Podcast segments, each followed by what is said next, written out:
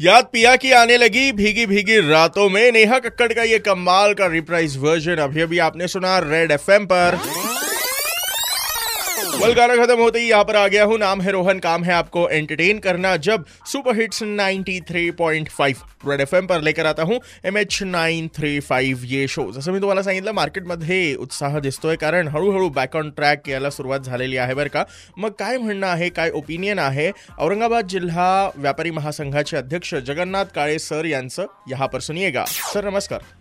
नमस्कार। सर्वप्रथम red F एमचे धन्यवाद देतो की आपण काळजी घेऊन सर्वांना योग्य माहिती पुरवतात किंवा जागरूक करताय. थँक्यू सर पंच्याहत्तर दिवसापासून जो लॉकडाऊन होता त्यातून कोरोनाच्या पार्श्व संसर्गासाठी जग देश राज्य आणि आपण जिल्हा सुद्धा आदरलेलो होतो. मार्केट ओपन होऊन जी सुरुवात झाली.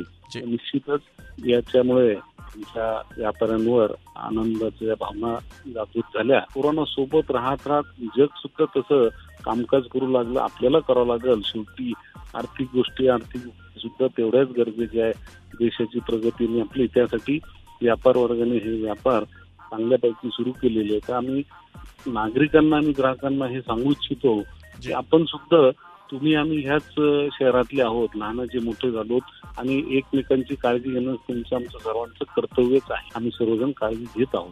ऐकलं ना औरंगाबाद? अशा प्रकारची खबरदारी घेतायत सगळेच. आई मीन अब तक हम सब लोग इतना अवेअर हो चुके हैं की हर कोई अपने अपने हिसाब से सेफ्टी प्रिकॉशन्स ले रहा है।